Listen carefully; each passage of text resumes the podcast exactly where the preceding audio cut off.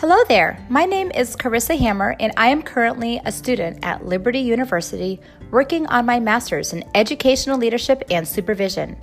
Today, I will be sharing with you not only my first podcast, but how I plan on incorporating podcasts into my current school setting. Let's get started. Podcasts have become more popular in the educational arena as technology has advanced. This has made it easier to implement tools like podcasts in the classroom setting, as they have also become more user friendly. And honestly, if I can make a podcast, anyone can do it. I currently work in a small K 12 Christian school with about 150 students with diverse backgrounds. We have yet to incorporate podcasts into our curriculum, but here is my plan. Number one, the why. Why implement change? There's the old adage if something isn't broke, don't fix it. However, education needs to keep up with the times. We are, after all, raising these students to be our future presidents, engineers, doctors, code analysts, and we as educators are responsible for providing them with not just the tools and skills they will need to succeed, but the desire to be lifetime learners. Allowing students to have some buy in to their education gives them that ownership and helps to fuel the desire to learn more. Podcasts can do this. Research has shown us that there are many benefits to implementing student based podcasts. These include improving oratory skills, team building, sparking creativity, and enhancing communication skills.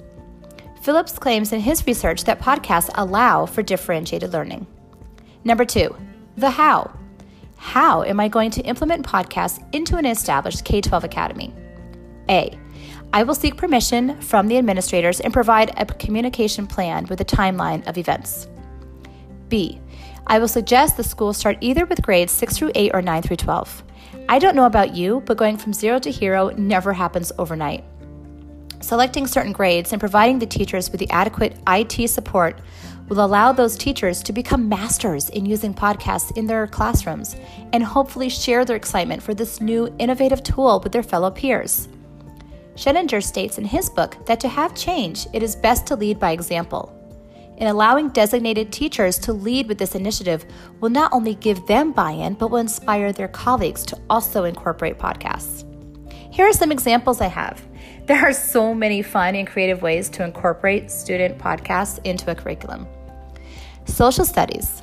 They could incorporate research driven podcasts as they are a great way to allow students to select a current, local event and go out into the community and acquire firsthand accounts. They would then need to prioritize interviews according to their storyline and properly categorize and sequence their data. History.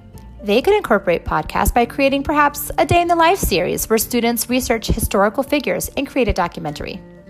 Science classes could incorporate podcasts through research as well. An example would be recording the scientific method as the class navigates through an experiment together. Even virtual field trips are a possibility if it is used in conjunction with a web based storytelling tool such as Google Tour Builder. The largest beneficiary, I feel personally, would be our language arts department. As students navigate through the podcast making process, they will need to research and analyze information, create an outline, draft and edit a script, and have rehearsal to practice pronunciation and fluency. In a study by Fafi, a ninth grade language arts teacher did not want to give her class yet another written essay to complete, so instead made a podcast with her class.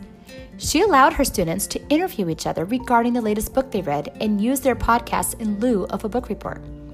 This provides differentiated learning, and that students that struggle with writing can build confidence as they may perform better in actually discussing a book.